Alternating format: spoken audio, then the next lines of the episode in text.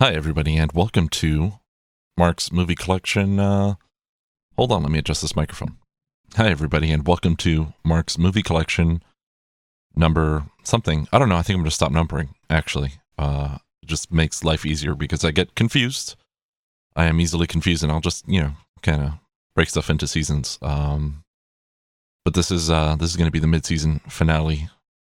I'll have a, a mid-season update episode, but this will be a mid-season finale episode and I'm going to I'm going to uh, and I'm going to be watching a movie that I uh, I've seen a lot. Uh, I haven't seen it in many years, but I've seen it many times, and I quite enjoy it. This is a Tony Scott movie, and uh, Tony Scott, unfortunately, and sorry for the typing sounds.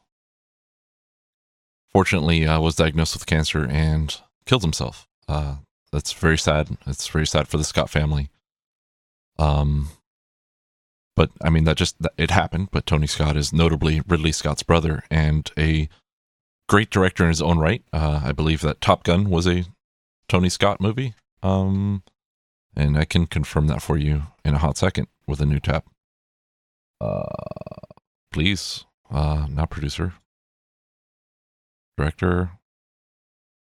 Yes, Top Gun. Days of Thunder, another Tom Cruise movie pretty all right by all accounts. Last Boy Scout, True Romance, I do need to see. True Romance is a Quentin Tarantino written movie. Um, Enemy of the State, Spy Game, Man on Fire, Domino, Deja Vu, uh, Taking of Pelham 123 and Unstoppable, meh. But um, by all accounts, a very, um, you know, he, he did stuff. So this movie stars Brad Pitt, and uh, Robert Redford, and it's called Spy Game, and it came out in 2001. And I know that you're maybe seeing a pattern here. I've seen a lot of movies around the year 2000, 2001. I was, um, you know, 14, 15, 16 in that span. Um, if, yes, eventually I will be talking about episode one, of which recently I, my mom found a picture of me on crutches. I think either the day of or very close to the day of that we went to see episode one and I was on crutches. I had a, a, knee injury that just plagued me for essentially the rest of my life, but or the, the the beginning of several knee injuries anyway. But yeah, it was just wild to see me so young and beardless. Uh, I haven't shaved my beard off since 2013. So, yeah, it's just weird. There are people who know me now who have never seen me without a beard. Anyway, this is a spy game. It is a spy movie by all accounts. It's got some great characters, some cool action. It's very layered. It's a little more nuanced than maybe some people would have liked. It's more nuanced than The Bourne Identity. If you want to go back and listen to that episode, um, the Bourne movies are kind of an A to B uh, adventure. This is not that, but I think that's why I like it. I think that it doesn't underestimate the intelligence of the audience. I think that it gives the audience credit and it uses a lot of uh, good movie techniques to tell a story versus the Bourne movies, which are literally a camera following around Matt Damon. Not saying that's a bad thing necessarily, it's just, it's a different thing. So I'm going to go ahead and I'm going to watch that now and I'm going to cheat. I'm going to cheat a tiny, tiny bit it's on Hulu. I'm not going to fight with discs or players or anything like that. I'm going to watch it on Hulu. But I have the DVD. I have watched it with director commentary uh, many years ago. If I recall some cool nugget of information, one of which I'm thinking of particularly, you know, I'll I'll I'll, I'll point that out. But it's going to be fun to to watch this movie with a more mature perspective. And if you haven't seen Spy Game, like I said, it's on Hulu it is probably other places as well. Just generally how that thing goes. Uh, please watch it. I, I genuinely enjoy it, and I'm hopefully going to enjoy it again. And we'll talk about it in a, in a couple seconds.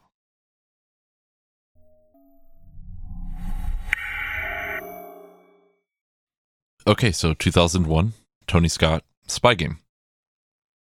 I still like this movie. I I still like this movie quite a bit and I, I think I can I think I can narrow it down pretty well. Um, I took a lot of notes uh, on this, more than I thought I would. And I think that ties in well with why I like this movie. I like this movie, I think, in some because it is information dense. At the top, I, I kind of talked about how I felt that this movie respected the intelligence of the audience, and I still think that. I still think that they do explain things. It's not like, you know, fuck you if you didn't get it. But if you get it, you got it earlier. You got it ahead. You understood the subtext of the scenes as they happened versus having to kind of go back and be like, oh, if you even had that, like if you're even keeping track that far back, because some people just just watch the movies to watch the events unfold in front of them in a series, and I'm not gonna lie, sometimes I want to do that too. So, you know, there's that. But I really liked it. Um, there were some actors in the movie that I, I now recognize. Uh, Benedict Wong from Doctor Strange, among other things. But I guess more famously from, you know, the Marvel properties was in this. He was um he was Brad Pitt's boy. You know, there's a few other people. Uh Stephen Dillane. He's an English actor, and I've seen him in a bunch of stuff.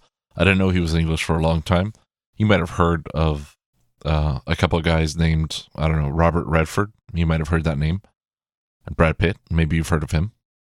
They're in this movie too. And Catherine McCormack. And Catherine McCormack, I'm going to click here. Catherine was in Braveheart. That's why she looked so familiar. She was also in 28 Weeks Later, um, which I think I saw. I don't know. I'm not not huge into zombie movies. I'm like, oh, fucking zombie movies. That's not my look. Um, ah, she was also in Tailor of Panama, which was an annoying movie, a John le Carre book, uh, which just kind of is par for the course. Is stupid, and he talks to ghosts. Yeah, not in, in too much stuff. Um, she spaces them out. I think she probably has a life of her own. She was Lady Carmichael in Sherlock, the episode The Abominable Bride. So I'm sure I saw her there and was like, huh? Uh, and she's been in other things, and she's still working now, which is cool, which is always good to see. I quite liked her um, performance. I quite liked everybody's performance, I should say. I think everybody did a great job. I think she did a great job. Um, I think that the casting was really nice, and I I feel like everybody had the look that they needed to have. And one of the things that is really interesting watching this movie is that in a in a way, Robert Redford and Brad Pitt look alike. So there's almost this father son relationship with them. So that was a really cool thing that you only get through casting. There's no no script that'll give that to you and things like that. You only get that through casting. So I really liked a lot of the casting in this movie. Um, nothing really stood out to me as as being bad at all. And like I said, I think everybody did a really good job. Uh, I would actually love to see the budget of this movie. Not saying that budget is the end all be all, but sometimes it is indicative of how you, what latitude there is in casting and things like that. Oh, it did not do well. Wow. Wow. Okay. It it did not do very good, unfortunately not that it, it failed, but um, budget was estimated at 115 million. In 2001, that is a significant amount of money.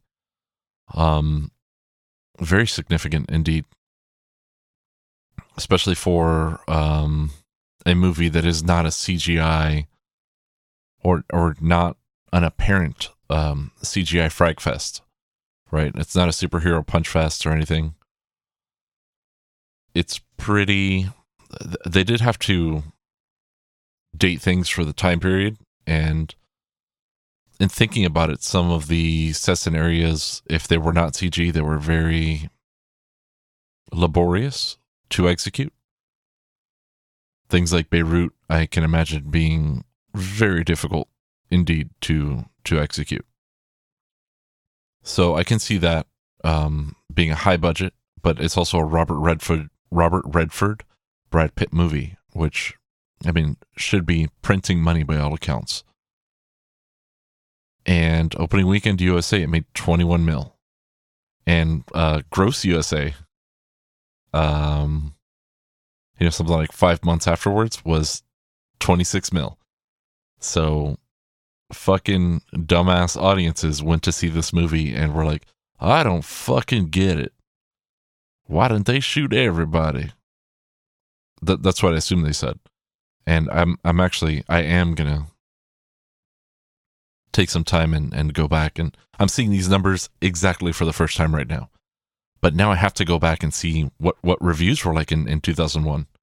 And this is something that I don't I don't necessarily do, but I'm very curious. Uh, worldwide gross was 143. So at the very least, it seems to have made its money back. Okay. I guess we can check Rotten. Uh, okay. We can check a, a Roger Ebert here. He gave it three and a half stars. Um, is that out of five or is that out of three? Because Google says it's 2.5 out of four. I'm very confused. Um, Okay, interestingly enough, um, Tailor of Panama and Spy Game actually came out in the same year. Um, I'm just gonna I'm gonna pause the recording here while I read this because it's not a short read, and I don't want to skim over it. I just I kind of want to understand what he's talking about. So give me a hot second. Boop. Okay, so in digesting uh, in digesting Roger Ebert's review and another review that I had to go to the Wayback Machine to actually read um, by Jeffrey Overstreet. I I kind of I see where they're coming from. I I respectfully disagree. I'm I'm gonna remind our listeners that this is Mark's movie collection and this is how Mark feels about things and it's not academically written in stone. It is not academically black and white. However, I will have arguments on on some things versus others, and a lot of the things that a lot of uh, some I should say some of the things, if not a lot of them, that both reviews brought up, I actually saw as benefits to to the movie, but this also brought about my look back at movies of this time. And it's it's insane how many movies from around this time I've actually already done on this podcast. I need to fucking I need to spice it up, you know? Cuz I'm I'm kind of doing all the same shit sort of. Um, because they're they're very different movies or they can be. Um, so things like um, they say that there's no character, and I disagree strongly on that. Uh, they say that the camera detracts from the resists interest. I believe is what um, Roger Ebert says, and fucking he's Roger Ebert. He may be a million percent right, but I disagree. Um, Jeffrey Overstreet says that the movie celebrates moral lapses. I disagree. Um, and he also said that the distraction the the rapid cuts were distractions. I i don't agree with that but he also calls out the uh quote unquote hyperactive camera and, and and adding to tension. And i fully agree with that right? Um and i'll get there. Um and yeah there's some maybe details like almost continuity details that didn't quite work out, but I'm not going to nitpick. I don't, I don't nitpick movies quite in that way. Um, Ebert uh, seems to favor a really, really slow, not good script in Tailor of Panama because he kind of, I think he maybe more appreciates um, people sitting on a take or a reveal or something like that. Um, so one thing that Spy Game does not do is it does not sit anywhere. And I'm going to say that I disagree with these two uh, reviewers, and I'm sure a lot of other reviewers have a lot of similar things to say. And I'm just going to go ahead and blanket disagree with most of, of, of their stuff too. And I'll I'll kind of go into my stuff, and then you can you can compare and contrast uh, on your own. You know, we get a lot of Nathan's character, uh, Robert Redford's character, Nathan Muir. We get a lot of it not from dialogue, not from exposition. There's no character like, I'm going to talk to you about what you did 20 years ago in, in detail at length to give the audience background. That is not that is not how this movie w- quite works.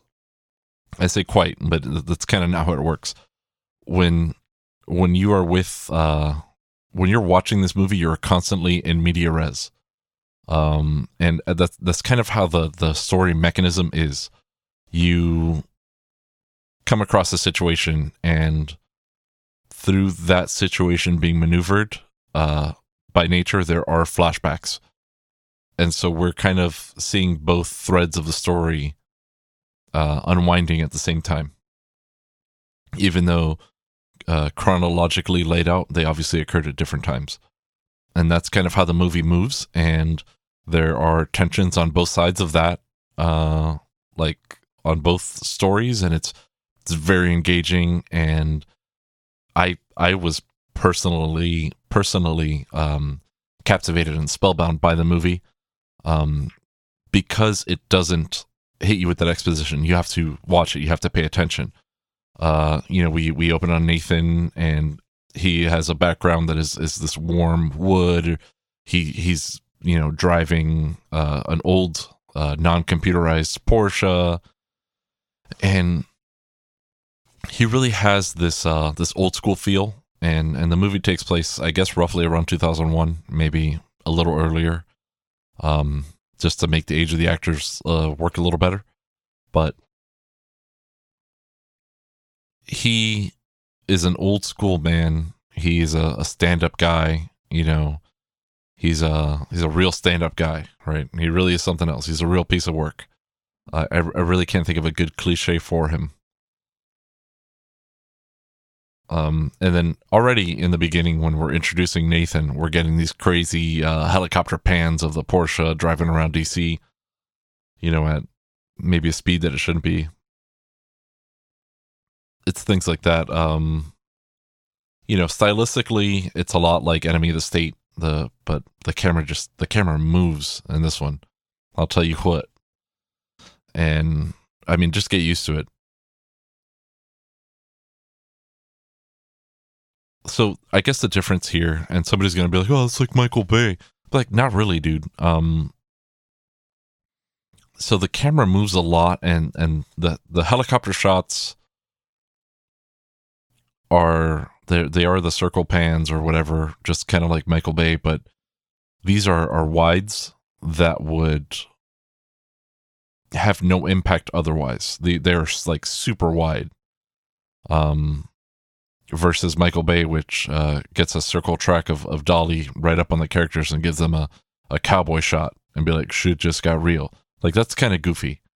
Um, especially when they, they do it like 55 times. And for all I know, I mean, they could have learned this trick in the same place, uh, Tony Scott and Michael Bay, and just used it differently.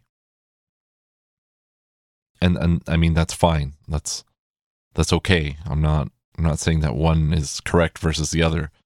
I'm just saying that they are similar, but they are the situations are different. So I think that the criticisms should be different there as well. And I am a I am a Tony Scott apologist, sure, you know, whatever. He's not my favorite director or anything, but this is maybe a movie that I like more than average. Uh, so I'm gonna be biased as shit all throughout this. Um, so not cheesy Michael Bay. There's no weird motion in the close-ups and things like that. No cowboy shots. This isn't that type of movie. This isn't that. This isn't that type of. This isn't that rodeo. This is this is a different, very different movie um, but even then, this kind of camera movement and these quick and sometimes glitchy cuts feel very 2001. And I wrote this down. Um, and you know, with Nathan, you get the idea that he's an old school guy, and there's no zero exposition on any of this. Like you just have to watch, and this is just in his drive to work, basically. And and these are, are behaviors and things that the audience will internalize if they are paying attention.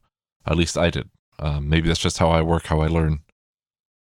Maybe others don't, and maybe that's kind of why this movie was was it didn't do well in, in box office, even though uh, Rotten Tomatoes users rated it a seventy five. You know, it's seventy five percent fresh. That's that's pretty fresh in the grand scheme of things. And and critics were not awful either. They were like in the sixties, sixty six. You know, somebody. Um, I'm I'm I'm gonna stop talking about reviews. I really am. Uh, completely. I'm actually closing them right now, and I'm gonna return to my notes. So you know they they they also set the stage for Langley and like I just saw the cube form and I'm like oh my god that is such a sick office space. There's like CRT monitors and stuff like that. Remember in, in 2001 if you listen to my swordfish fucking rant fest, I mentioned that LCD monitors were impossible to get. So the fact that um, Hugh Jackman's character's supercomputer provided to him by a fucking maniac had like eight LCDs. I was like, whoa. It, it, it was crazy at the time. Um, you know, so in that we, we, uh, we walk into Nathan's office and we see that it is messy and, and lived in, even though it's been packed up, it's still pretty messy. Uh, you know, leather chair, wood desk, like all these warm, uh, earthy tones. And that theme kind of follows him around um, because that contrasts him with the maybe more standard G-men around. Uh, Harker is is one of them, and Harker's played by Stephen Dillane, and and he's a really good foil. Maybe antagonist is maybe too harsh a word, but maybe foil is too soft a word for uh, Nathan Muir because there are points where they are in direct conflict, but that comes later. Um, you know, but we we see Nathan's retirement thing, Bahamas. He's got his place picked out, and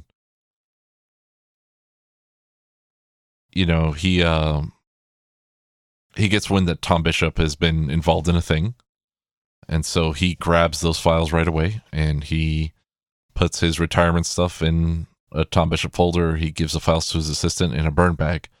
And I guess maybe people didn't understand what that bag was. That's a burn bag. That that is a bag to be inserted directly into an incinerator without being opened, um, so that the contents are destroyed.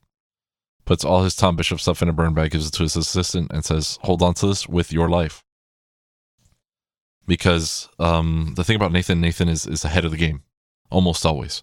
Even when he's behind, he's still looking to put himself in an advantageous position.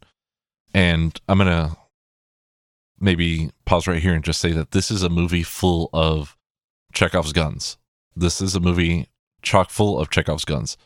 There are things that are are paid off before they're set up, things that are paid off after they're set up, and it just it feels good for an active audience, an active watcher to see these things and and understand how they work and how they were placed, how they were designed, how they were crafted. I like seeing I like knowing how movies are made because I love movies. So I just I naturally want to know more. Um and that's kind of how this is going for me uh so far. I mean, seeing all these these setups and payoffs or payoffs and then setups which are i guess reverse payoffs because they do pay off when you see the setup. It, it feels good. It feels good. It, it makes me feel like i learned something like i communicated with the filmmakers and they communicated with me. Or or like i, I understood like i was picking up what they were laying down but uh, he puts his retirement files into the Tom Bishop file, and that is just wonderful, wonderful foreshadowing. You know, it's like he's going to take all of this and sacrifice it for Tom, and that's a spoiler. And you should have seen the movie, even though I said I wasn't going to talk about reviews again. But there was the Rotten Tomato summary is uh, the outcome of the kinetic spy game is never in doubt but it's fun watching Robert Redford and Brad Pitt work. Um, it wasn't doubt because I didn't know based on anything other than Brad Pitt what what the end of the movie is going to be like. Um, so I guess the outcome being, oh, Brad Pitt lives, was never in doubt. Sure, because he's a huge movie star, and oh, Robert Redford lives. I guess he's also a huge movie star. Um, but I don't know. I don't know what the, what the, what kind of snarky bullshit they were implying there. Uh, so I'm to stop talking about reviews for reals.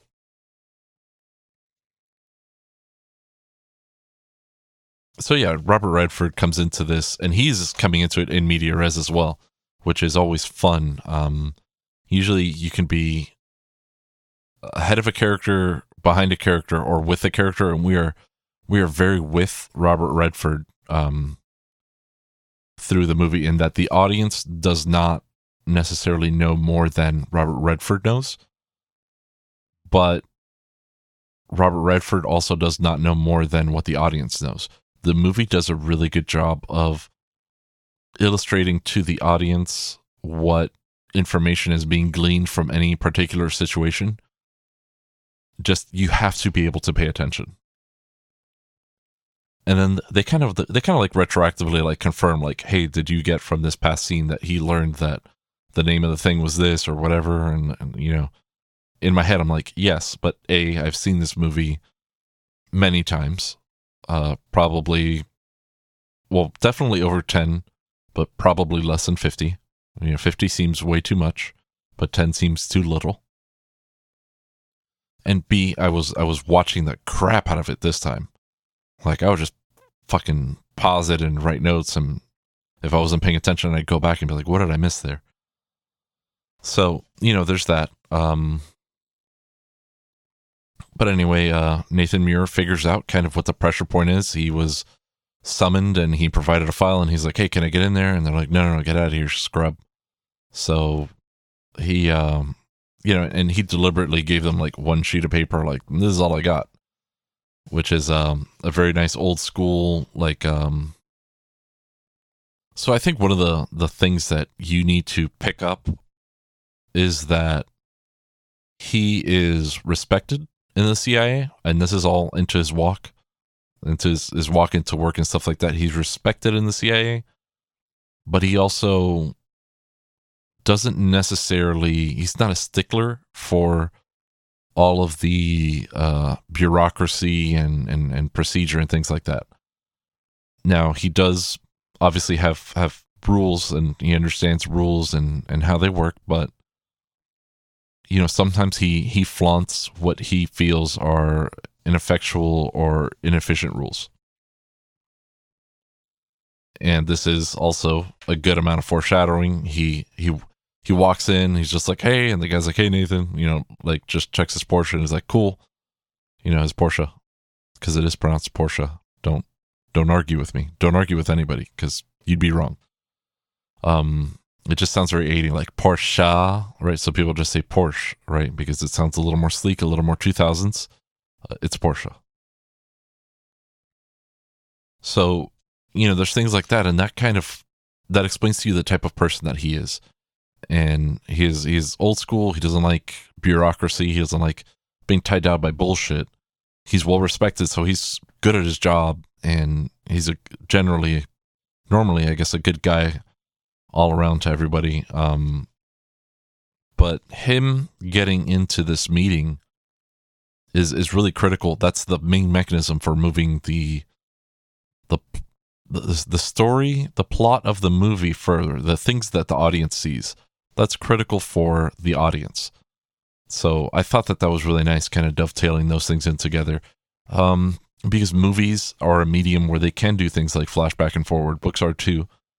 And authors like Stephen King make extensive use of that, so much so that it'll never fucking work in a movie made for 115 million dollars um because it would be a lot um but it's a great book. It is such a wonderful book. And then you know there's movies like this where they they kind of make it work. There's sh- shows like how i met your mother where they use extensive flashbacks so much so that they cannot tape in front of a live audience. They actually get the laugh track from airing the episode in front of an audience. And it's just one of those things the the density of the story and you know the setups and the payoffs and all this stuff. It um it works out that way so and and i personally i enjoy that it it engages me to kind of keep track of a few more things than just what is happening right now so you know nathan's in the the bullpen or whatever and he figures out oh, there's some trade shit going on with China. So this must be a China deal, right? Because the president's going to go to China. Everybody's losing their shit over some fucking garbage. So some fucking garbage that a court, you know, obvious to him. There's an obvious way to handle this, and it's not being done, right? So there's um a high stink of politics in the room. So he figures this out even before he walks into the meeting. So he already knows why he's there. He already knows why they asked for the file and he knows what's going on. So we know that he knows, but he's ahead of the game with all these G men, and they are pale. Everybody there's fucking pale. They're all dressed in like blue, black. Uh, I feel like the color palette is even more like muted in this meeting room, and you know, one of them's there, uh, Troy. Troy seems to be like the guy in charge, and he's like, "Oh, hey Nathan, how are you?" And he's like, "Hey Troy," and uh, you know, apparently they uh, they quote unquote came up together, and uh, you know, Troy's like, "Well, nobody really knows Nathan," kind of thing. But Nathan's dropping all of these um, tradecraft like things. He has his assistant page him, like he's he's controlling the situation. Um, he's observing. He's using all of his faculties to to observe. And when he talks to his secretary, uh, and I say secretary assistant, I guess, even though they use the word secretary in the movie, um, I feel like she's more than that. She actually plays a, a big role in his success in the movie. Nathan is paying off the setup of being a spy that we get when Brad Pitt gets the setup of being the spy. And he's doing things like pretending to have a phone conversation so that he can have some distance from the other G men and observe them and, and read their lips or listen in on what they're saying. And they're just um, oblivious to it because they are not, um, they're mostly younger than he is and they are not of the field. So, um, you know, Nathan was probably in World War II right? He might have worked for OSS or or something like that, but he was definitely early on. I think uh, they go back and they say that he did two tours in Korea, right? So just after World War II, kind of thing. And then he jumped into the the CIA. So he is a very old school guy, and he'll do things like look at a reflection or, you know, pretend to have a phone call just to change the tempo of the conversation and things like that.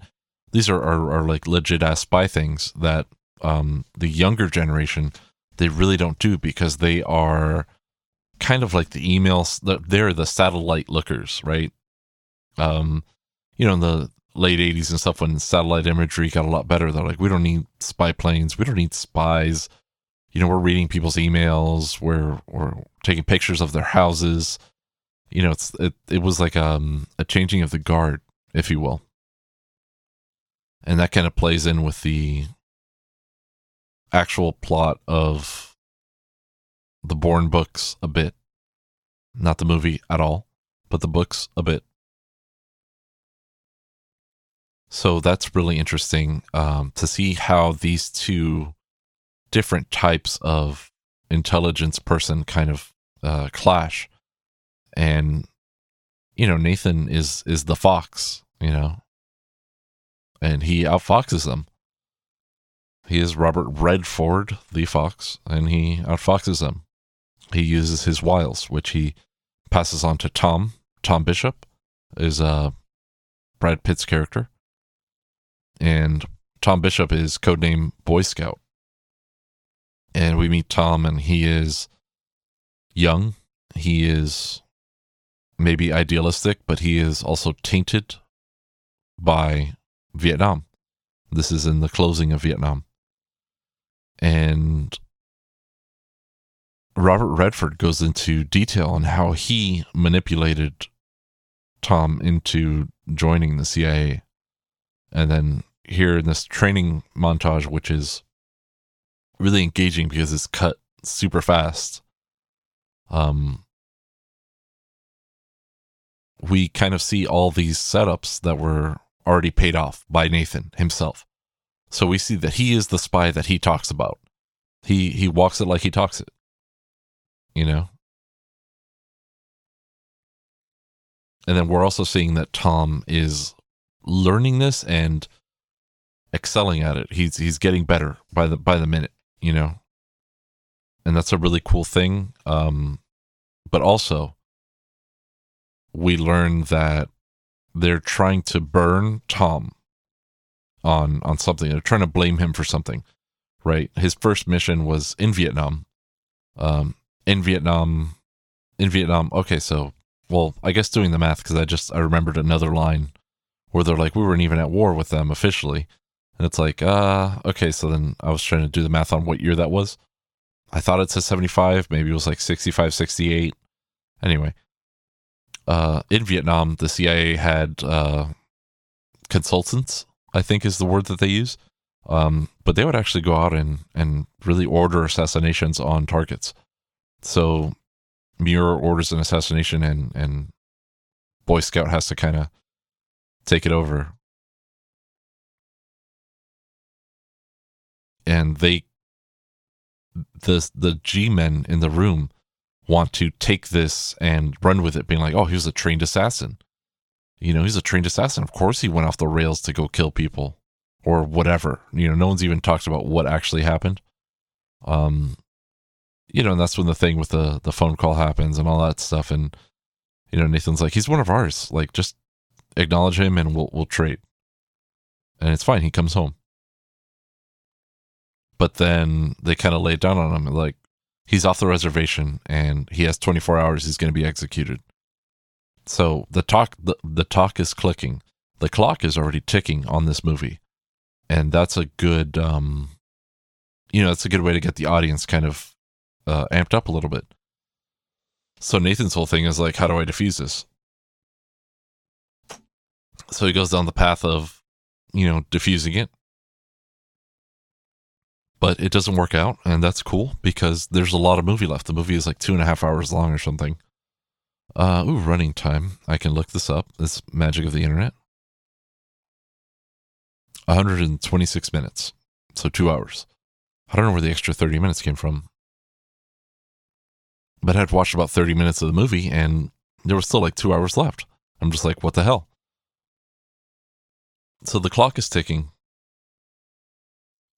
and our our exposition of Tom is us actually living out Tom's life. So it's not like somebody just talking about Tom or Tom talking about himself. Quite the opposite. We we see it. We see it play out. So that's a very engaging way of doing that because there are tense moments because they are motherfucking spies, like in the real ass sense. They are out there getting information, and they're in East Berlin and or West Berlin, I should say, and and East Berlin, and they're doing all these things. And and Tom, the idealistic Boy Scout, is really uh, taking to it, almost like a fish to water. But he does come into some problems. Tom is idealistic in a way that Nathan maybe has already been jaded. And, you know, Nathan kind of tells him, like, a source is a source, you know, he he, drops a few good ones like uh, you know he's like go get solicit some information from that woman and then tom goes and tries to chat her up and says oh where's that dress from my my fiance's birthday is tomorrow and i don't have a present for her. And you know nathan kind of breaks down that interaction for him. He's like you sacrificed four lies. You you made four lies to get one piece of dubious information. And now you would have to cover for all those lies. And this is foreshadowing. Um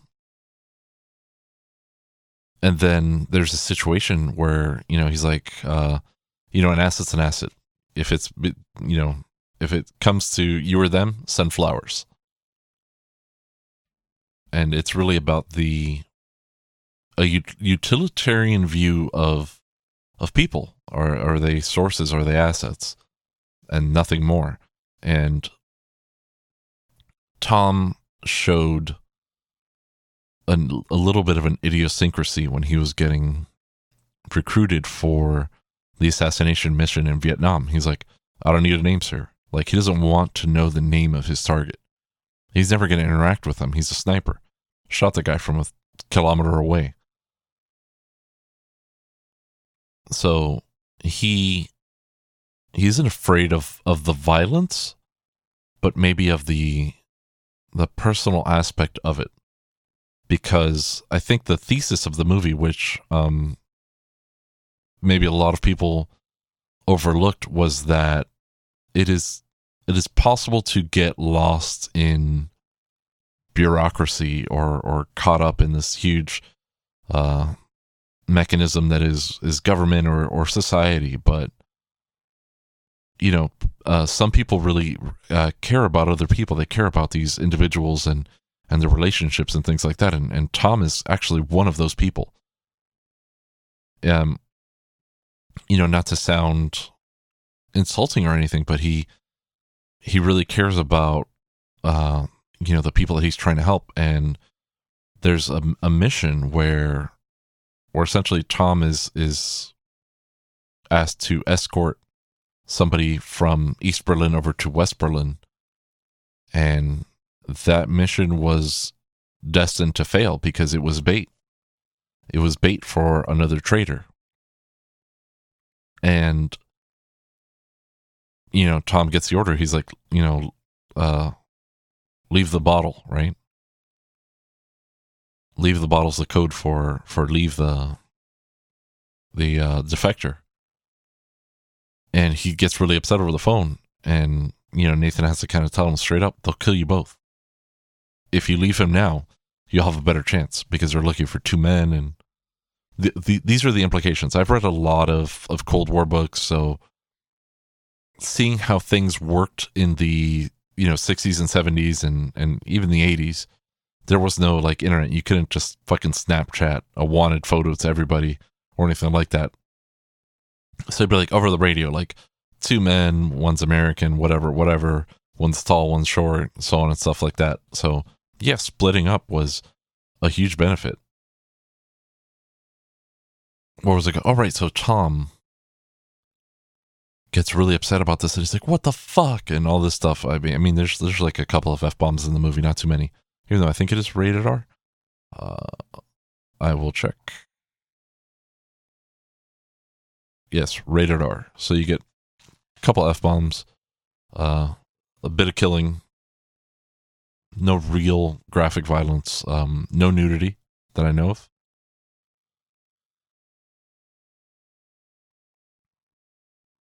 But he essentially uh, has a rooftop conversation, which is uh, in West Berlin.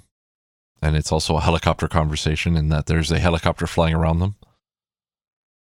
And they get a wide shot on it, and it's it's kind of impactful because you see Berlin spread out and and you know Brad Pitt throws a chair off a roof. It's it's cool. Um, but it's one of those things where he's like, you know, Robert Redford's character Nathan is like, never, never disobey the rules, right? When I tell you to drop it, you fucking drop it because you could have been dead out there, right? So Nathan's like a dad who's upset at his kid because his kid didn't listen. And the kid's upset because he thinks that the dad is just wrong and it's one of those things where it's the again that that father son dynamic which isn't overemphasized. They the film just lets it sit and lets you kind of decide. Um, it doesn't let it sit per se, and that it's still, and you can kind of take your time to decide it. But it doesn't. It doesn't address it. The film is never still. There's no stillness in this movie. It seems. Uh, if it was an Aaron Sorkin movie, people would be talking wall to wall, but it is not. Um, it could have been though, and that would have been interesting. But yeah, they um they had a shot of of one of the Asian guys. So so Tom gets caught in a heist in the beginning, trying to break somebody out of prison, and they show the face of an Asian guy that got away from from the the heist, the the people that got captured, and we see him again, and he's uh, with Tom in Vietnam. So we know that this is Tom's boy, and this is probably who who let uh, you know the CIA know that he was arrested and and stuff like that. Um, because that's just the fastest way to get information, and that kind of comes back in, right? But basically, Tom had saved that guy's life already, and I mean, we we we can see that the theme is kind of this a thing where there's like a government versus you know individuals and and Nathan kind of um decides that he's going to tank this uh this attempt to burn Tom. When he gets back to his office he sees it ransacked. You know his his um his assistant had called and said that there was just people in there and stuff like that. And so he's like burn all the all the bishop uh files and you know we're going to get him uh this isn't fair right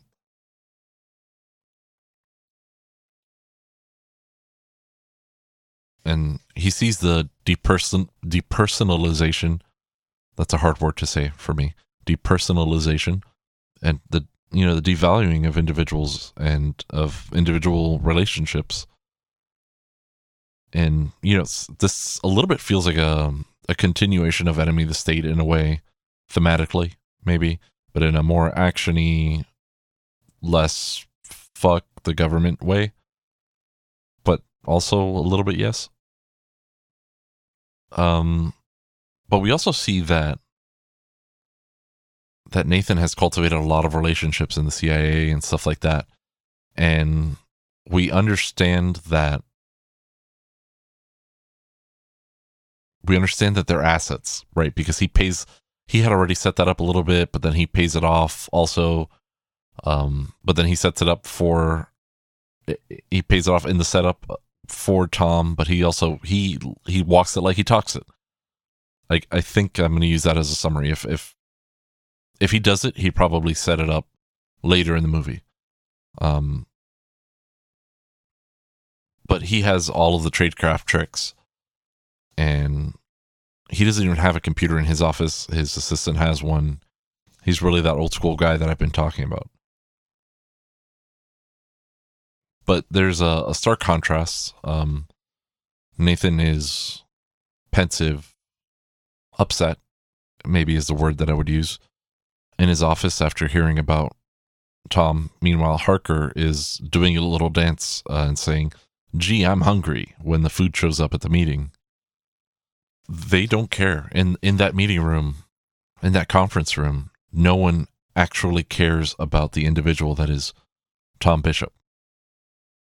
Nathan Muir is the only person that gives a fuck. Everybody else is like, oh, but the president. Oh, but the trade thing. You know, so there's a lot of setups. Uh, Nathan setups uh, sets up uh, a four wives thing. He's like, no, it's my second wife and, and stuff like that.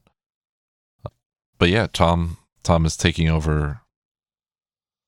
I know I already went over this but I'm going to say that I'm going to put a fine point because I wrote it down.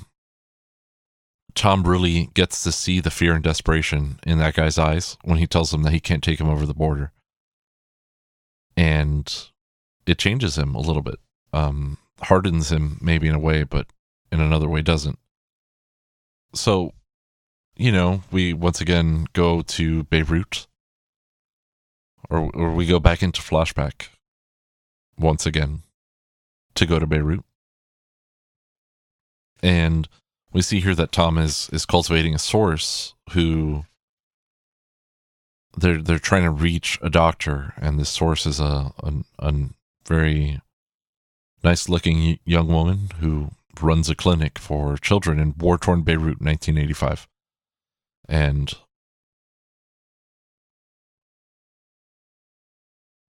we see that it's it's more than that, and, and Nathan also sees that it's more than that, and they begin a relationship, but Nathan also understands that this woman is not necessarily um, exactly who she pretends to be. She's done a lot of bad stuff, and she, she, he actually confronts them in a in a restaurant and, and kind of drops all this shit on her. And you know, Tom's like, "Hey, um, I'm a spy too," or she understands that he's a spy because some rando just drops her whole life story in front of her and him. Uh, but you know the the lies are uncovered, and there's a, a mission that goes bad. Um, there's a, a, very nice doctor that Tom gets very close to as well, similar to the gentleman that he was taking over from East Berlin. And he is doing his personal best, his personal guarantees that of safety, of of support. And due to circumstances, not necessarily any decision made with full knowledge, just the, the best decisions that could have been made at any point in time. Um, but directly through Nathan's actions, that doctor ends up dying. And after that, Tom is kind of he's on hiatus. He's he's he's taken aback. He doesn't show up for about a week. Uh, probably goes drinking or you know whatever the case. And um, you know he talks to Nathan and he's like, "I'm not I'm not going back with you. I hooked up with another op. Um, in the meantime, uh, the female source, Elizabeth, has actually cleared out. So, oh, I know I wasn't going to talk about reviews, but that was another thing in one of the reviews is that Elizabeth really, um, she doesn't, she doesn't do a whole lot. And this is a, a boy's story, indeed uh, it, it's pretty it's pretty male centric, and I get that, and I'm not going to deny it. But you know, being a boy myself, once I was like, I didn't even notice it. Let's just put it that way. I legitimately did not notice, but I'll I'll, I'll cop to that freely. Um, because I wanted to talk more about Elizabeth, but I was like, ah, but she doesn't do much. Um, but she's a survivor and she's she's trying to do the best she can. Um, but she clears out with a dear John, and I also noticed. Um, I was watching this on Hulu. Like I said, it was on Hulu, USA Hulu. I would assume there's a fucking Universal watermark on my movie, and that's really annoying. I couldn't cast it to the Chromecast. I had to log in to the app, which the Hulu app did not detect the keyboard that I had plugged into the TV. Uh, these are little things that bother me about subscription services, about Universal. Uh, I also just recently saw a video by Adam Neely on YouTube about Universal Music Group, and that that frustrated me as well. So Universal is a, a little bit on my shit list right now, but I don't exactly know what it is that I could do about it. But I did want to point out that I saw that fucking Universal watermark on the bottom right. And I was like, this is what this is all fucking about. I went through the hardest time to watch this movie just because I fucking pay for Hulu. I'm not stealing it. Don't treat me like a fucking criminal. Anyway. Anyway, in that um you know, I digress. Let me go back to the conversation with and I'm sorry I'm all over the place, but geez, I am I'm exhausted. I've been sick and it, it's not been going well, but I'm I'm feeling better now, which is why I'm I'm recording this. I hope I sound better.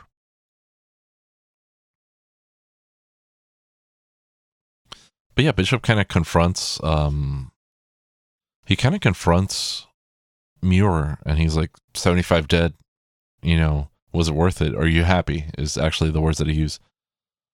uh, or you know, he's like, how it how it turned out. Are you happy? And and Nathan Muir says, uh, you know, seventy five dead, uh, seventy five civilians dead, uh, leveled apartment block, one dead terrorist. Yeah, I'm happy. And that's kind of the thesis. And and up until up until maybe the beginning of this movie, right at the beginning when we see Nathan put his retirement papers in in Tom Bishop's folder, he was one of the G-men. And and we see that towards the end of the movie when we have this conversation where we see Tom's opposing view of it, where this was a needless, maybe not needless, but a, a careless and, and tragic loss of life. And it's nothing to be happy about. And he should be shaken up and he should be considering his own very existence and his own purpose. So he decides to work out of Hong Kong. And that's kind of where that ends up. And then their paths diverge. Uh, they don't really see each other, maybe 10, 15 years or something like that. But somewhere in there, Nathan, maybe at the. It's clear that Nathan cares greatly for Tom and, and maybe even sees him as a son in certain ways because uh, Nathan never had children, as far as we can tell.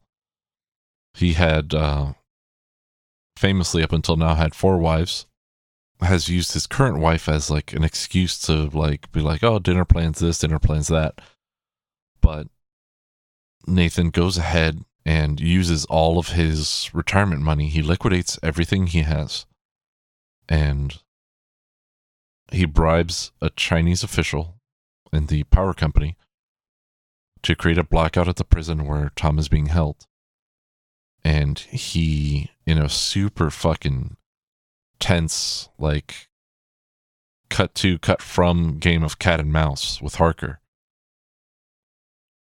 He organizes an operation in the span of some hours, forges the director's signature, and and does all these things uh, that are highly illegal um, to free Tom and Elizabeth from this Chinese prison.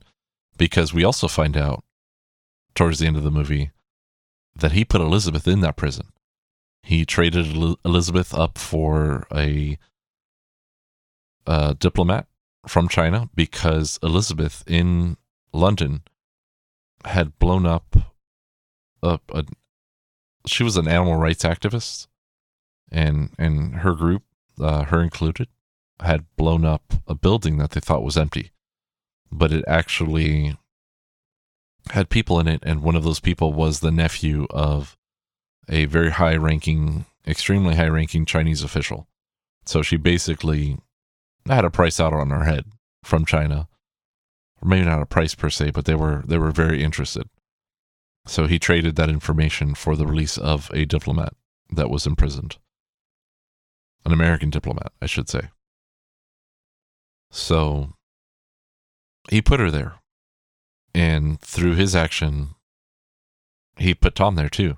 And he feels fully responsible because he and they they mention it to him and I guess he kind of understood what he was denying all all along. They're like uh uh somebody tells him I guess I guess, you know, he he's like, "Oh, I had her apartment cleared out and forged her a Dear John."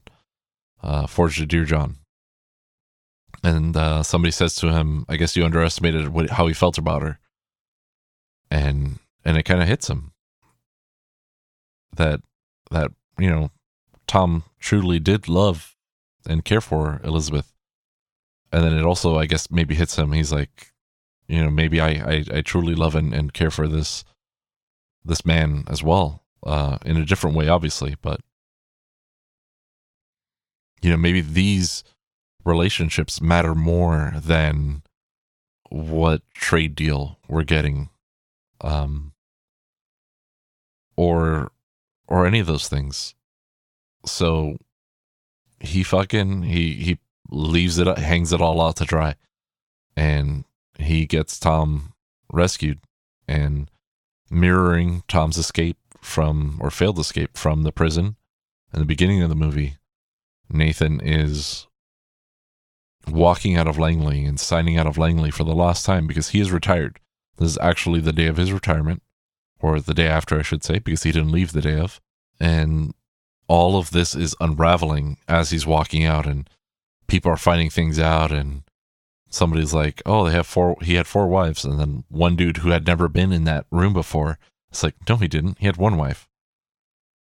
And then now they're understanding that they all got played. Um, and Nathan is poetically rolling out of the gate in his uh in his Porsche and he sees the guard. Guard looks at him. He's like about to check him. Phone rings. He's just like, ah, just go on your way. And and he's out. And and he leaves Langley and I don't know if he goes a free man or if he gets caught. But I do know that he is a smart and cunning fellow. I feel like there is there are things to be said about the morality of these actions, and this was also brought up in those reviews that I refuse to talk about. Um, specifically, uh, Jeffrey Overstreet, he gets mad because this guy did illegal things, and I was, I was uh, bamboozled. What's the word? Uh, let me see. Da-da-ba-da-ba-da. Maneuvered. He was maneuvered into rooting for a dangerously reckless and presumptuous man. And that, um, I think is is not the thesis of the movie. What he does is dangerous, yes. Reckless, no, actually. Um, I think he fully understood what he was doing and what the implications were. And he took efforts, he took steps to make sure that everybody was removed from his actions. And there were, were times already where he was asked, uh, I think um, when they asked him whose idea it was to to get rid of uh, Elizabeth, he's like, "Oh, those were my actions and mine alone." He's not trying to take anybody down with him. He's definitely um, fully uh, capable of understanding personal responsibility for one's own actions. So, uh, yes, what he did was illegal. Maybe what he did was was ill advised, but he professed a good understanding of the political situation prior to any action being taken in the beginning of the movie, and he seemed a very cool and collected, or maybe just a very collected individual with a lot of information and a lot of experience to draw from, which is how he was able to acquire all the information necessary to create this operation, to have it execute, and to have it be successful. One of those things was actually piggybacking off the understanding that Tom had already done 99% of this legwork already and that those that information existed somewhere. So that might be a, a detail that was missed um, but we don't i think laws are in place to keep general behavior curtailed but i don't i think laws and ethics are separate is i guess what i'm saying uh, laws and ethics are separate. And laws do protect our society and we should have them and we should follow them. And i don't necessarily think that it's okay to be this this movie character. I don't i don't think that these characters in a movie should exist in real life nor do i think they could uh, because they are, are superhero spies really. But i don't know. I mean i think this is a nice story i think that it's a nice there are nice archetypes. I think the old school guy who ultimately really cares about getting the job done and things like that is is better than the you know soulless computer kids. Um, one of them notably being named Aiken, which I felt was like a, a reference to Howard Aiken. Uh, Howard Aiken, very important in computing. Uh, physicist and pioneer in computing being the original concept designer behind, IBM's Harvard Mark I computer and also looked like a grade A fucking weirdo. Dude looked like he would have been in Jack Parsons' weird uh fucking Pasadena cult. He looks strange as fuck in his Wikipedia photo. So I will I will link that shit if I remember. Um, but he looks wild, wild. Yeah, I think anyone comparing these characters to real people, um, they're going to miss that point. Uh, they're they're going to find them lacking because they are quote unquote not deep enough. I disagree. Um, I think you just have to pay a little more attention. But in the case of Elizabeth, she is not deep enough. Um, but it, it's just it's a story. It's a story. It's a spy story. It's about it's about the thrill. the The clock is ticking. Our our kind of villain hero, not villain, our our reluctant hero is is is working hard and working against all odds and sacrificing everything, even his freedom at this point, to to help our other hero, who is our, our more virtuous hero, right? So we I guess we have a maybe a a dark hero, not an anti-hero quite, but kind of an anti-hero because I am 98.75% sure that he orders the violent murder of uh, somebody found to be selling secrets to the communists. Uh, a woman who approaches him at a party, and the, the thing with uh, with Tom, where where he he gets caught with East German, and it was bait. That woman, like, legitimately, just straight up tells him, tells Nathan at that party, "Oh, you're bringing somebody over," you know, and he's like, "The fuck." So I think he straight had her murdered in a in a violent fashion. Maybe even did it himself. Who knows? Um, so I don't think he is virtuous in that respect, but I do think that he tries to do right things when when necessary. I think his his goal.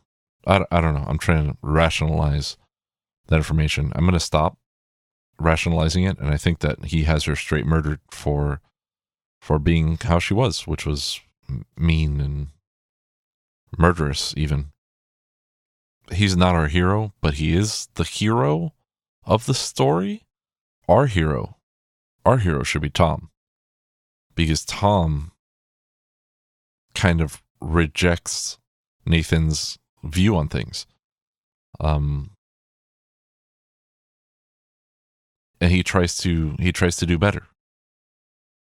He tries to do other things. He doesn't want to be in this violent Cold War, uh, you know, with uh, the USSR and and Germany anymore. So,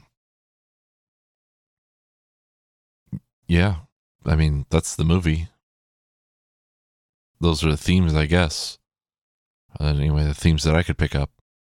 Um, I didn't I didn't run through the plot in depth. There are other things that happen. I'm sure there are things that happened out of order uh, from how I how I said them. But yeah, I just I like the movie. The movie's a good watch. The hyperactive camera, um, it it's never boring. No, there's no long bathtub scene or anything. It's not the English patient. you just you go on a ride, but it's a, a ride that is not empty. It's not empty calories. It's not Transformers. There are no giant robots punching other giant robots, and you can't tell which robot is which. It is a, a well crafted, a smart spy movie that rewards active watching, rewards uh, an active audience. You don't have to be a genius, but just try. I mean, that's what I do. I just, I try. I'm not a genius. I just fucking try. I'm sure it shows that I'm not a genius. I'm sure it is patently fucking obvious to my audience. Especially after this one, I felt like this was a huge fucking not ramble thing. Um, but then the movie's plot is kind of intertwined and complicated. So maybe how I think that there were a lot of concepts that came up and I didn't know how to address them chronologically in the in, in this podcast versus versus how they they come to be in the movie. and how they are in the movie's universe. It's very complicated that way. And it's hard to not step on on reveals and things like that. This is um this is Spy Game 2001. I am Mark D, uh, IT guy, dad, and generally bad movie nerd. And you can tweet at me at cool Mark D, cool with C, and Mark with a K. I don't really know a whole lot about ethics. So any argument that you bring to me is probably more right than mine. So I'm just going to mute those. Um, but like I said, laws and ethics are different. I'll leave it at that, and I it's just it. I'll leave it at that. But yeah, let me know uh, if you've seen this movie, if you liked the movie, if you had never seen it, and then you watched it, and then you listen to the podcast, and you're like, oh fuck. You listen to the podcast, and you're like, oh shit, that that's cool, that's awesome. I didn't I didn't get that on my first watch. I understand a little more now. Uh, that'd be cool. If you have questions like, what the fuck was this guy doing? Yeah, I mean, I have those too. Like, why is it that in like 40 years everybody looks the same? Um, it's a good question, but they're also movie stars. But also, the movie already costs 115 million.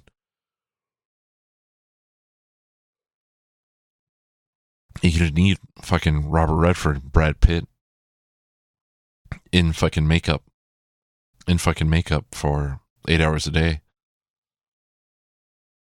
Um, although by my reckoning, I think that um, Brad Pitt's character would have been like 44, 45 at um at the towards the end of towards whenever he would have gotten caught in that prison.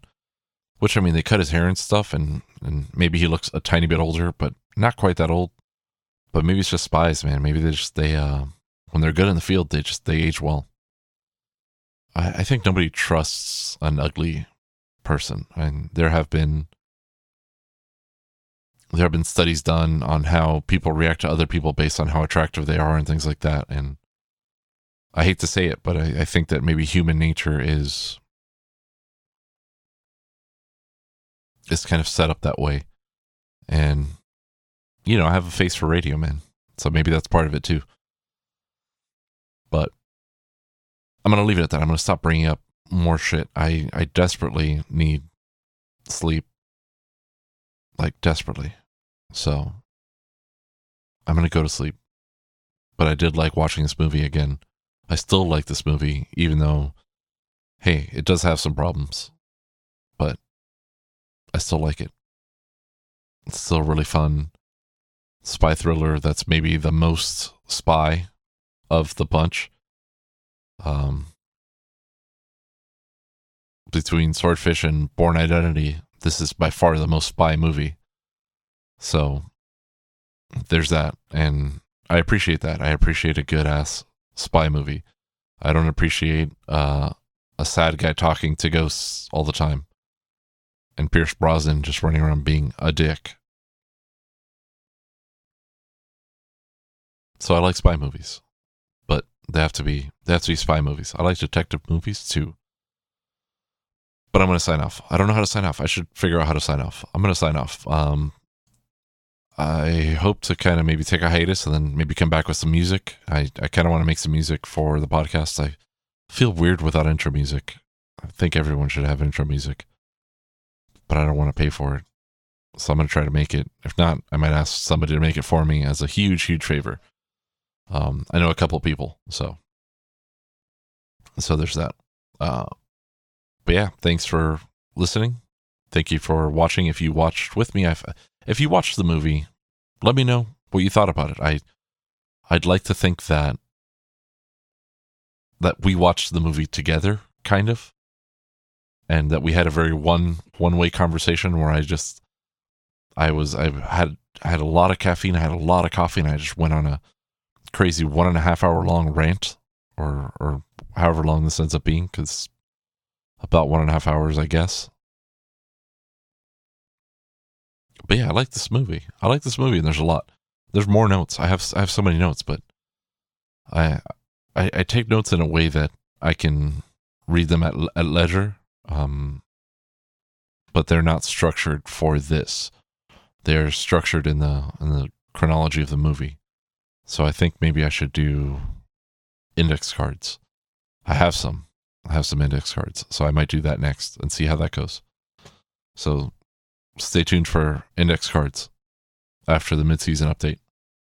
Good night, everybody. But I had watched about 30 minutes of the movie. That's a yawn.